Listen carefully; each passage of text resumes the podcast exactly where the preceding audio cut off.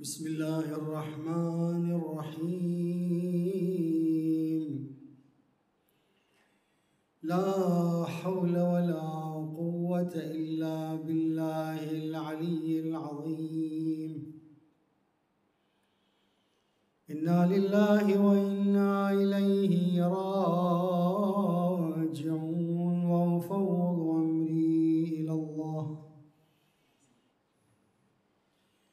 الله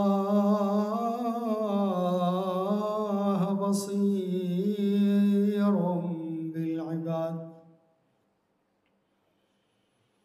صلى الله وسلم عليك يا سيدي ويا مولاي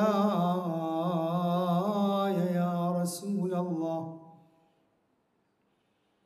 وعلى أهل بيتك الطيبين الطاهرين.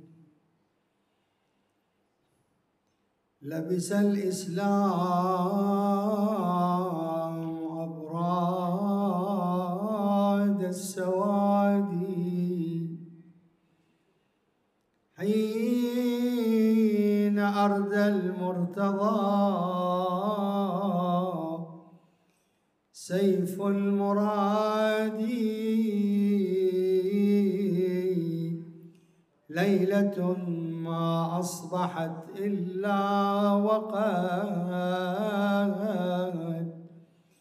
غلب الغي على أمر الرشاد. والصلاح انخفضت راياته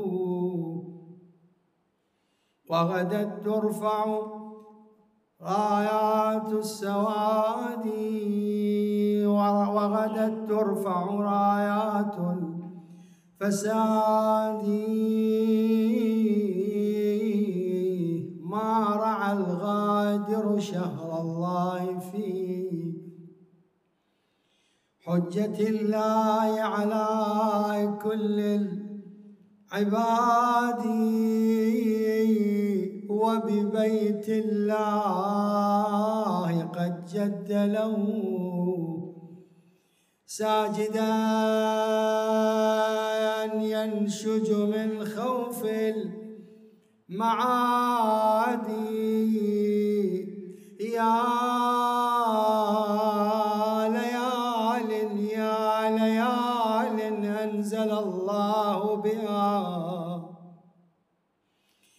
سور الذكر على أكرم هادي محيت فيك على رغم الهدى.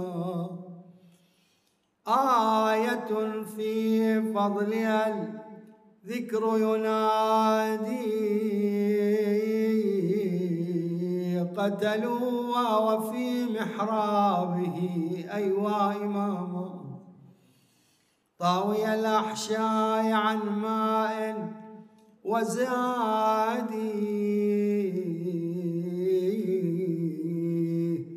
عاقر الناقة مع شقوته ليس بالأشقى من الرجس مرادي فلقد عمم بالسيف فتايا. عم خلق الله طرا بالأيادي فبكاه الإنس والجن معا. وطيور البر مع وحش البوادي وبكاه الملأ الأعلى دما. وغدا جبريل بالويل ينادي تهدمت والله يا أركان الهدى. حيث لا من منذر فينا وهادي. يا أهل الدين عز الدين حيدر هاي الوقع مصيوب. ظل يفيض بالمحراب. دمه وين وجه مخضوب يا أهل الدين حيدر غاب. وأوحش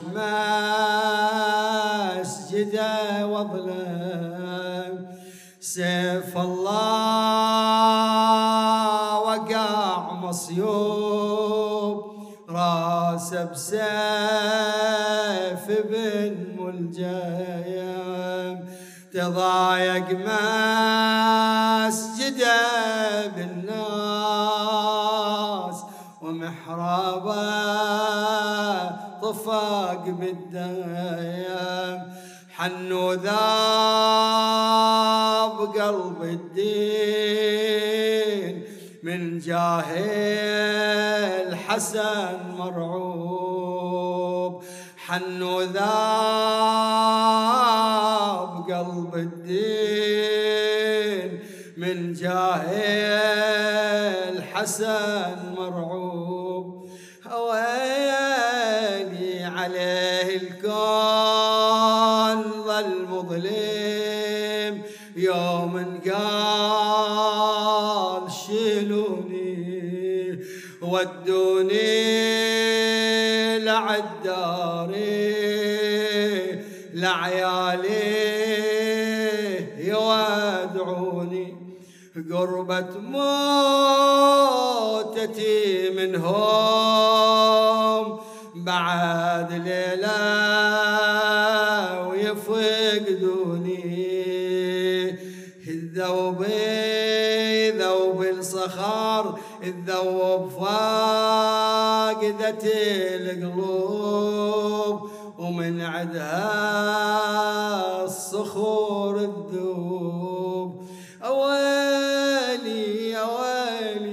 واسمع بالسما جبريل قام يصيح وينادي سيف الله وقع مصيوب راسه بسيف المرادي ودين الله انهدم ركنه لمصيبات وصل هادي دلطم الهام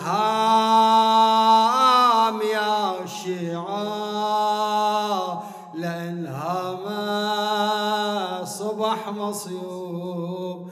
دلطم الهام يا شيعة لأنها ما صباح مصيوب. ويل ينصاب والله ينصاب إلك ماتم والله إلك ماتم يا داح الباب. ينصاب وذكرك من يمر الدمع. والله الدمع ينصاب ينصاب. يا ليت صوبك بالقلب والله بالقلب ينصايب وتظل سالم يا راعي الحمية. يا يا وتظل سالم يا راعي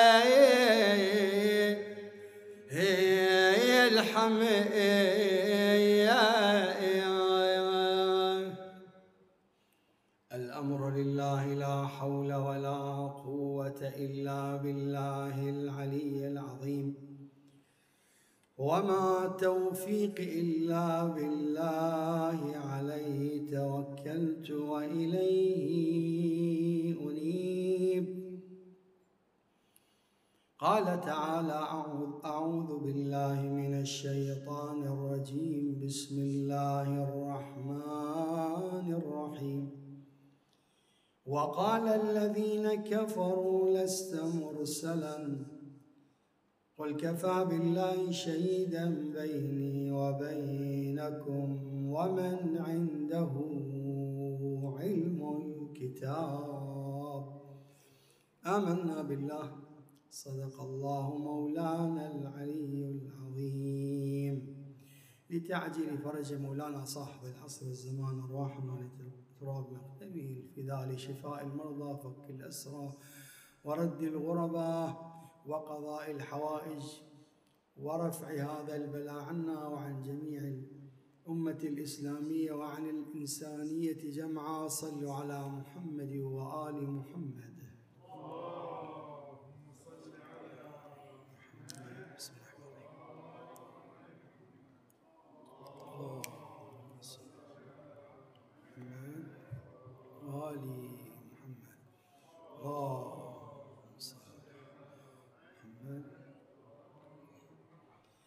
إن النبي صلى الله عليه وآله في مقام إثبات نبوته وصدق دعوته جاء بشاهدين. فالنبي أي نبي حتى يثبت صحة دعوته ونبوته يحتاج إلى الدليل ويحتاج إلى البرهان. ونبينا صلى الله عليه وآله جاء بشاهدين ويقول الذين كفروا لست مرسلا. قل كفى بالله شاهد قل كفى بالله شهيدا بيني وبينكم ومن عنده علم الكتاب.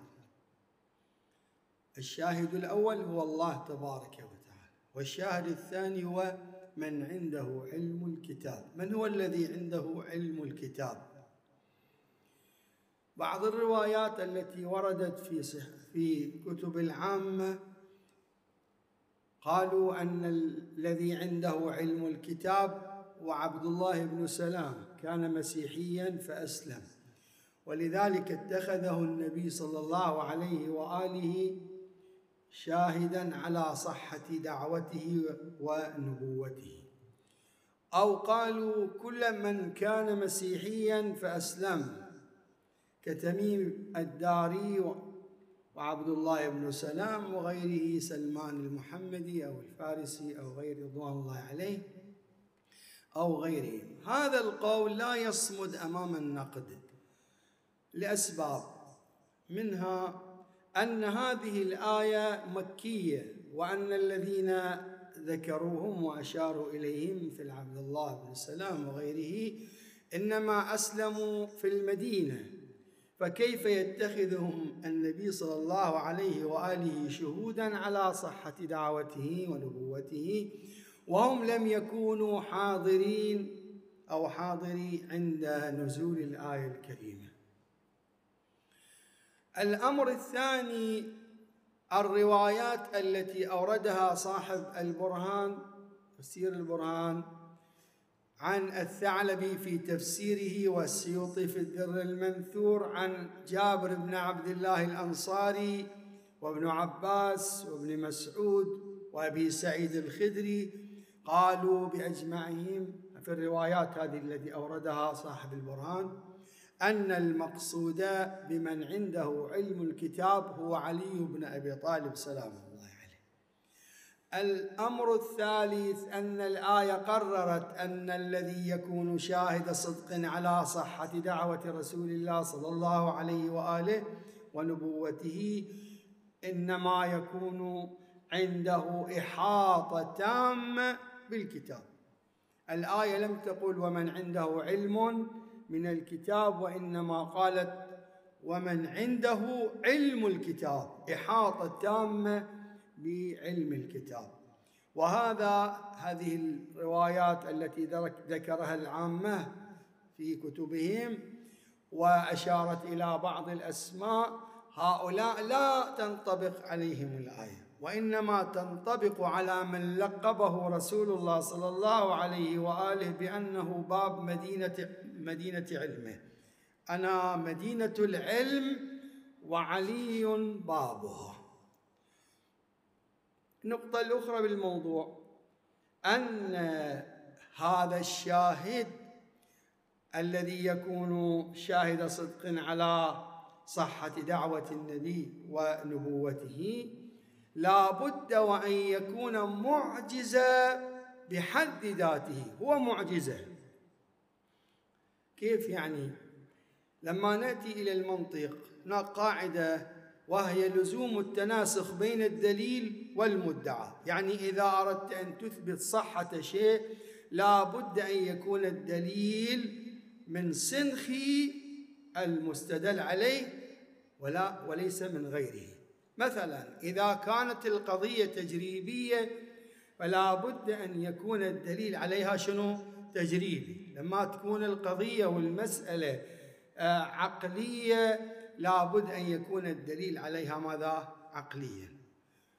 مثلا قضية تجريبية مثل الماء. عندما تقول الماء يغلي عند درجة مئة هذه قضية تجريبية حسية. يقال لك من أين الدليل؟ تقول جئنا مثلا بألف فرد من الماء أو مليون فرد من الماء. كل فرد منها عندما نغليه عند درجة مئة شو يصير؟ عند عندما نقربه من النار عند درجة مئة, مئة يكون يتبخر. وهذه قضية شنو؟ تجريبية. وهكذا قس على الباقي. هنا نجد أن القضية بالنسبة إلى النبوة قضية غيبية. فلا بد أن يكون الدليل من سنخها أي يكون الدليل غيبي أيضا. فالنبوة مسألة غيبية والنبوة تعني اتصال عالم الغيب بعالم المادة. تقول هذا نبي معناته أنه شخص من عالم المادة متصل بعالم ماذا؟ بعالم الغيب. فالنبي إذا كانت المسألة مسألة النبوة غيبية فالنبي أي نبي؟ لا يستطيع أن يثبت نبوته بدليل تجريبي أو عقلي وإنما بدليل غيبي. يقول أنا نبي مرسل. قل إنما أنا بشر مثلكم إنما يوحى إلي. إذا هو يحتاج إلى ماذا؟ يحتاج إلى دليل غيبي. ما هو الدليل الغيبي؟ دليل الغيبي يعني أن يأتي بمعجزة. المعجزة في اللغة أي فعل يعجز عن إتيانه الآخرون. لما واحد يجي بشيء ويعجز عنه الآخرون يقال له لغة معجزة.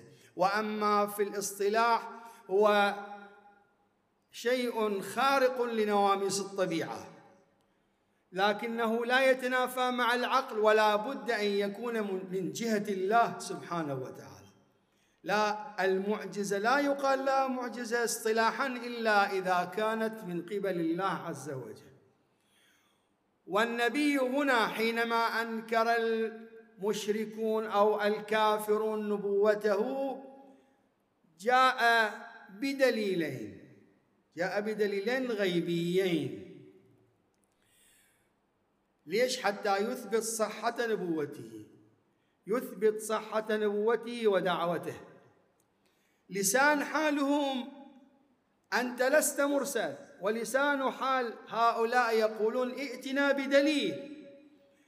فالله سبحانه وتعالى أنبأه أنه يمكن أن تستدل على أو تثبت نبوتك وصحة دعوتك من خلال شاهدين. الشاهد الأول هو الله كما أشرنا والثاني هو من عنده علم الكتاب. كيف يكون الله شاهدا؟ والله ليس له شهادة خطابية ولا قولية. والجواب أن شهادة الله فعلية.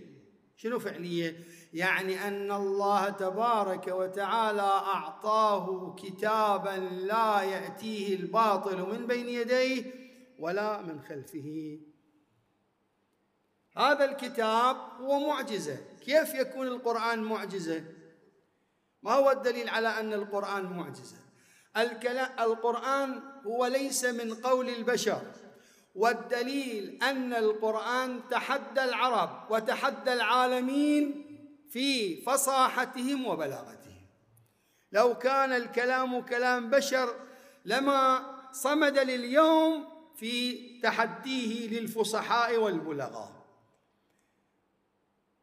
رغم أن القرآن نزل في العصر الذهبي أو الماسي كما يقولون للفصاحة والبلاغة والقرآن اولا تحداهم بأن يأتوا بمثله ثم بعشر سور ثم بسورة واحدة. قل لئن اجتمعت الجن والإنس على أن يأتوا بمثل هذا القرآن لن يأتوا بمثله ولو كان بعضهم لبعض ظهيرا. قل إن كنتم في شك مما نزلنا فأتوا بسورة من مثله وادعوا شهداءكم من دون الله إن كنتم صادقين. اسموه سورة البقرة ولا سورة آل عمران والنساء الكوثر. القرآن تحدى في ذلك العصر الفصحاء والبلغاء ولأنه معجزة للآن وحتى تقوم الساعة لا يستطيع أحد من البشر بالغ ما بلغ أن يأتي بسورة من مثل القرآن. وهو السهل الممتنع كما يقولون. اقرأ الكوثر فكر حتى تجيب مثلها. جيب الفصحاء والبلغاء في العالم وخليهم يجيبون سورة واحدة. ولذلك هذا معجزة ولا الأمر الثاني أن القرآن جاء أو أشار إلى علوم سبق فيها الإنسانية. ما كانت الإنسانية تعرف هذه العلوم؟ وسبقه للإنسانية في هذا المضمار دليل على إعجازه. القرآن ليس بكتاب علمي لكنه أشار إشارات علمية أشار إلى بعض العلوم. تحدث القرآن مثلا عن اتساع الكون وهذه نظرية ثابتة علمية اليوم. انا خلقنا السماء بايد وأنا لموسعون. الكون قاعد يتمدد تمدد رهيب غريب عجيب وهذا من الثوابت العلمية اليوم عندنا.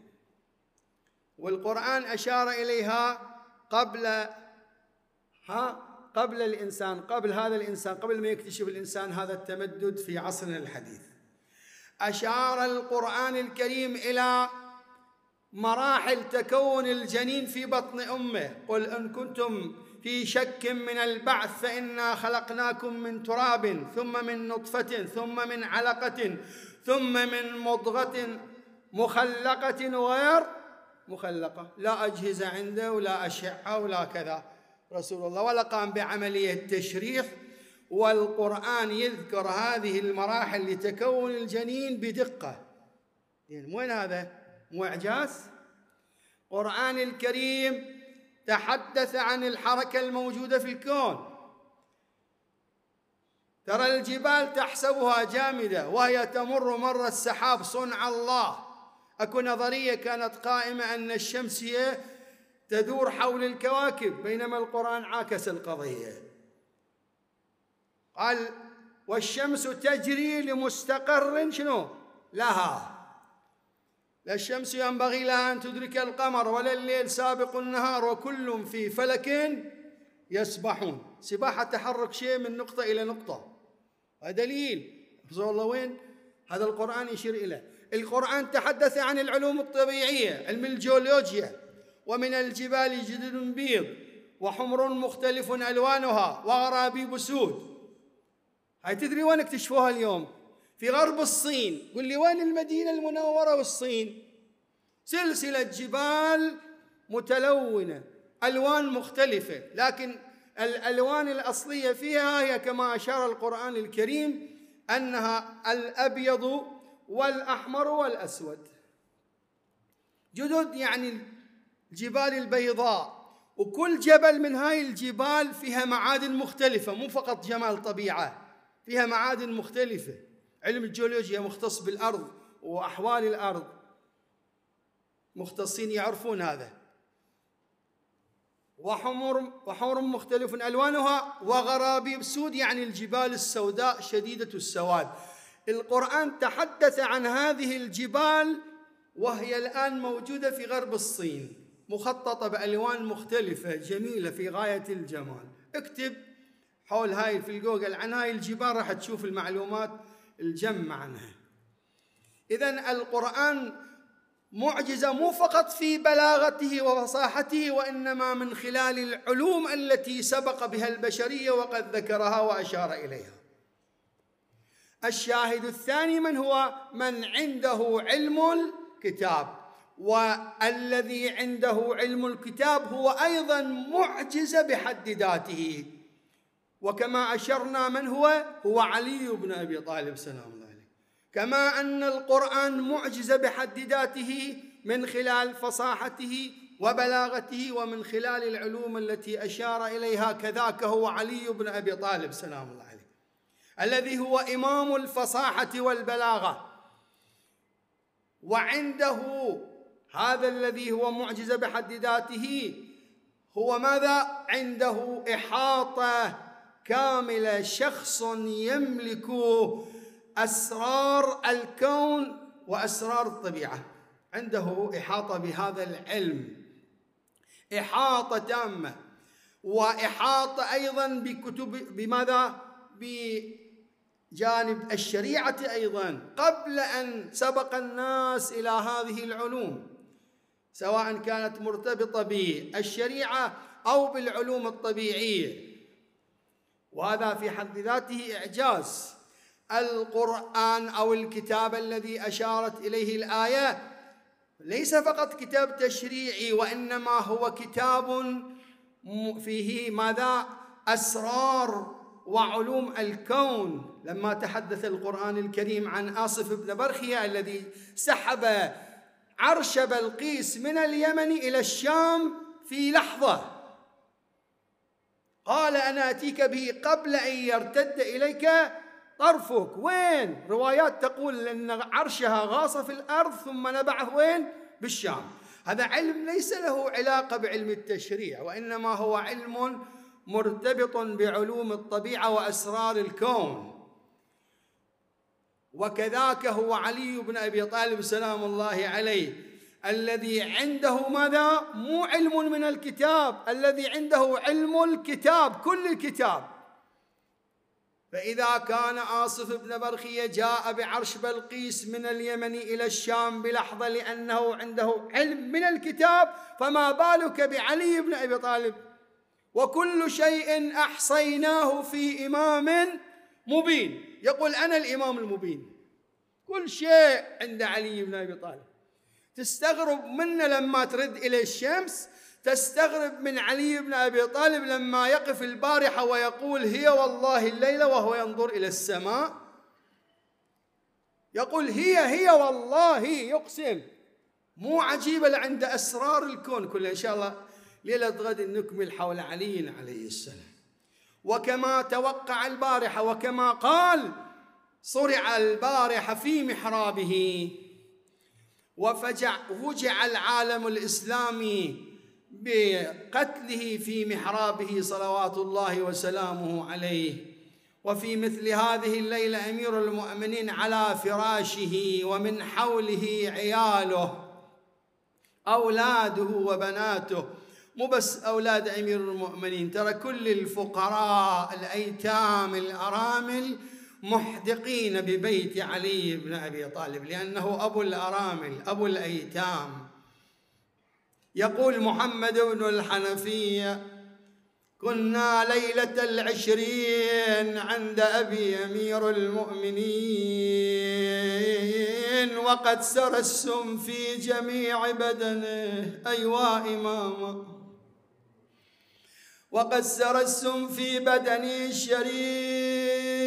وكان في هذه الليلة يصلي من جلوس وكان يوصينا بما هو أهله من أفعال الخيرات واجتناب الشرور وكان كثير الذكر وكان يكثر من قول إنا لله وإنا إليه راجعون. يا شيعة الإمام في مثل هذه الليلة جيء لأمير المؤمنين بطبيب يقال له عروة السلولي. أعرف الناس بالطب في زمانه.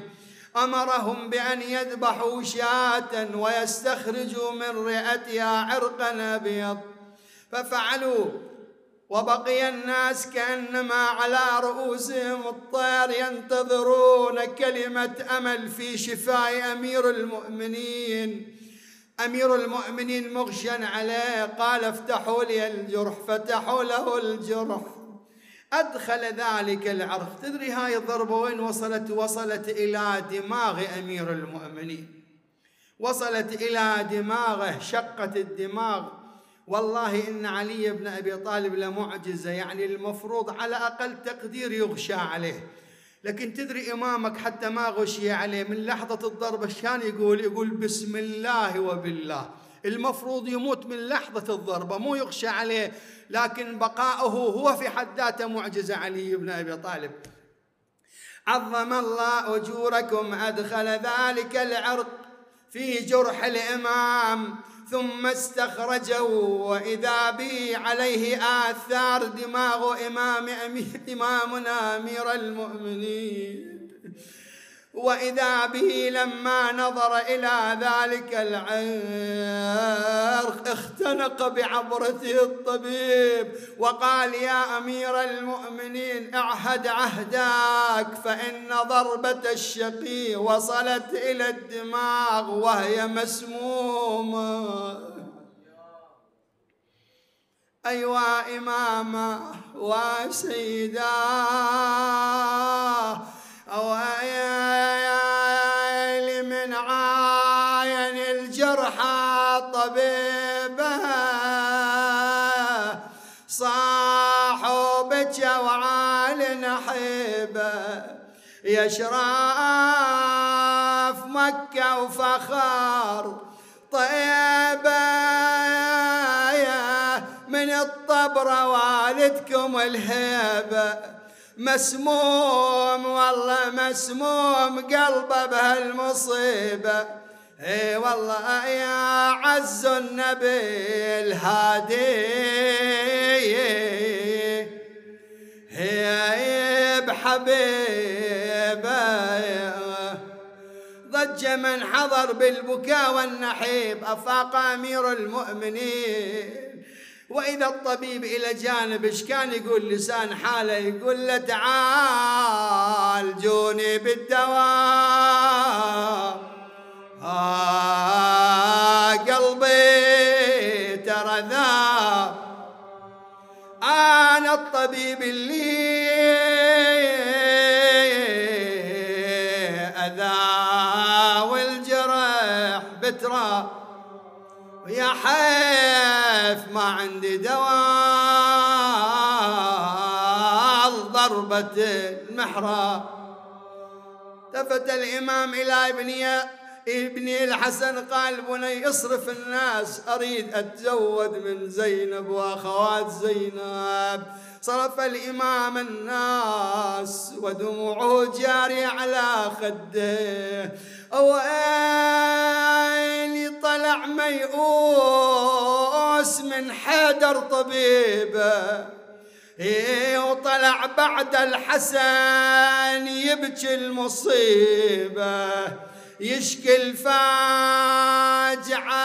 لله وحبيبه. أثار أثار أم الخدر يم جريبه من شافها على نحيبه وقالها جرح أبونا ما لطيبه قام للولي تمشي الغريبه إي والله قامت للولي تمشي الغريبة يودي الليل بالدمعة ويجيبه. صوتك وياي والله يودي الليل بالدمعة.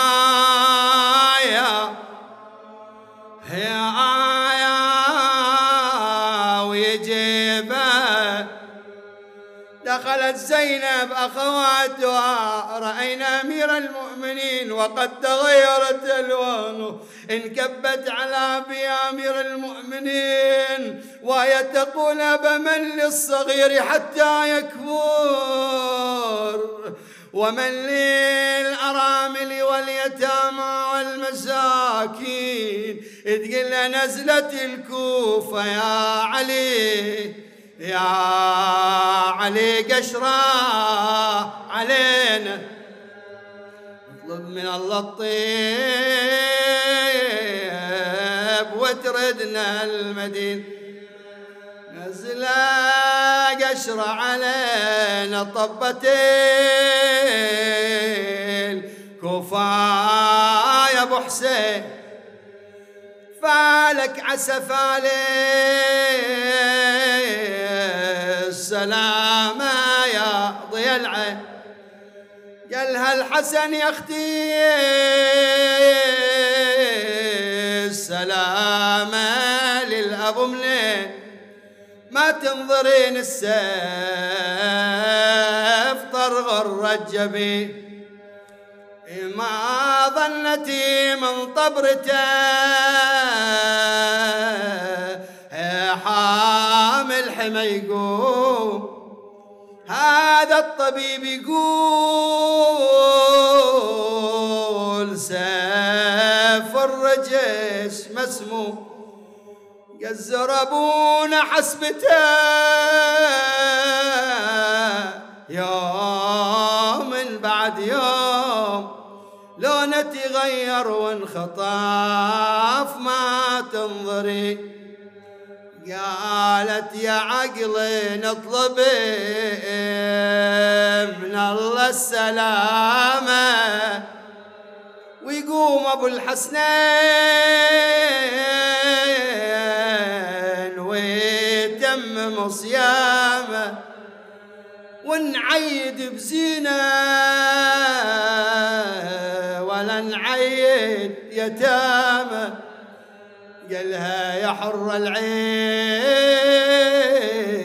لا تتذكري يا أختي يا زينب كان عيدي تعيد الشام.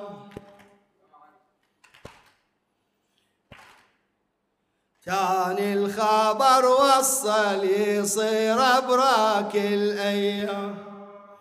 وإحنا بعد ليلة ويوم ونصبح أيتام. عند الفجر كف الارامل تفقدين علي. عند الفجر كف الارامل تفقدين يا لت عسى بعيد البلا يا قرة العين. الموت لا تفاول على عز المسلمين. اسم الله على كهف الارامل والمساكين. لا قالها الله يا حسن نفقد أبونا. لا قالها الله يا حسن نفقد أبونا. علي. فتاح عيون المرتضى والدمع يجري. قالها يا زينب بالنجف محفور قبري. قالت يا أبو الحسنين بعدك كيف صبري؟ يا أبو كيف أرجع بلياك المدينة؟ يا يا أبو كيف أرجع بلياك المدينة؟ والله بجد زين يا أبو صاحت يا ضمدنا والله بجد زين أبو صاحت يا ضمدنا يا ضمدنا يا أبو الحسنين من تدللتنا والله دللتنا وتعالي برد غربة عفتنا. والله عفتنا من بعدك يا أبويا وجوهنا. وين صيح وياي والله من بعدك يا أبويا وجوهنا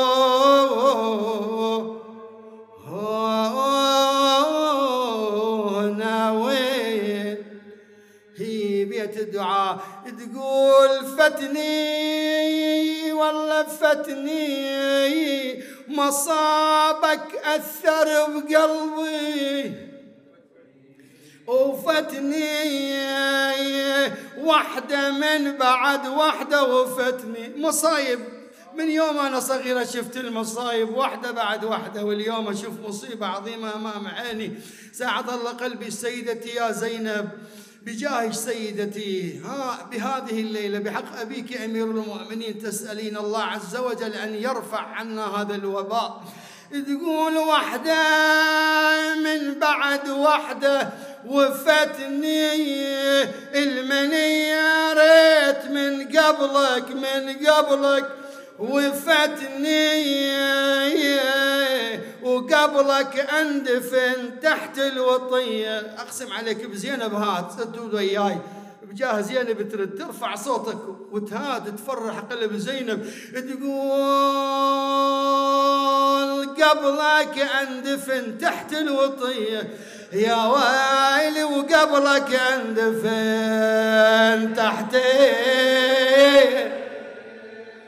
هي الوطية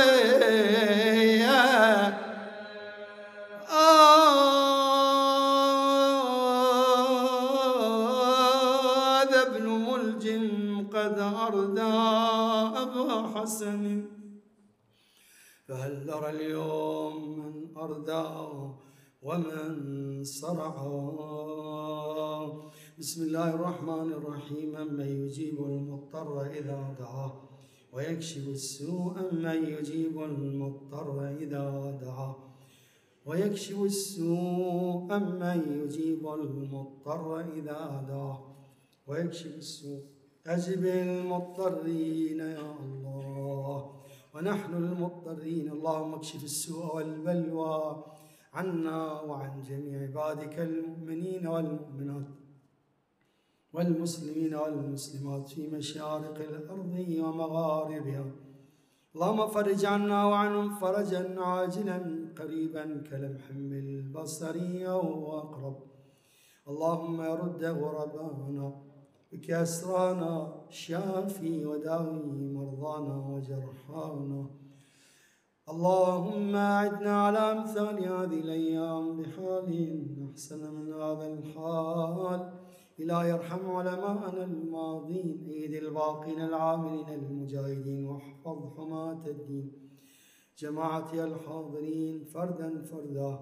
الحاضرين والسامعين والسامعات فردا فردا. أحفظهم في أنفسهم وأهليهم متعلقهم المؤسسون لهذا السبب العظيم. تقبل اللهم عملهم بأحسن قبولك. بارك في أرزاقهم وطل في أعمارهم. إلى أرواح إلى روح محمد وآل محمد إلى أرواح أموات المؤسسين وأموات الحاضرين وأمات على الإيمان سيما إلى روح الحاج علياء سند والديها وزوجها وإخوتها الحاج أحمد والحاج حسن والأستاذ الحاج علي. وإلى أرواح المؤمنين والمؤمنات وأمات على الإيمان نهدي للجميع ثواب المجلس والفاتحة. مع الصلاة على محمد وآل محمد. على محمد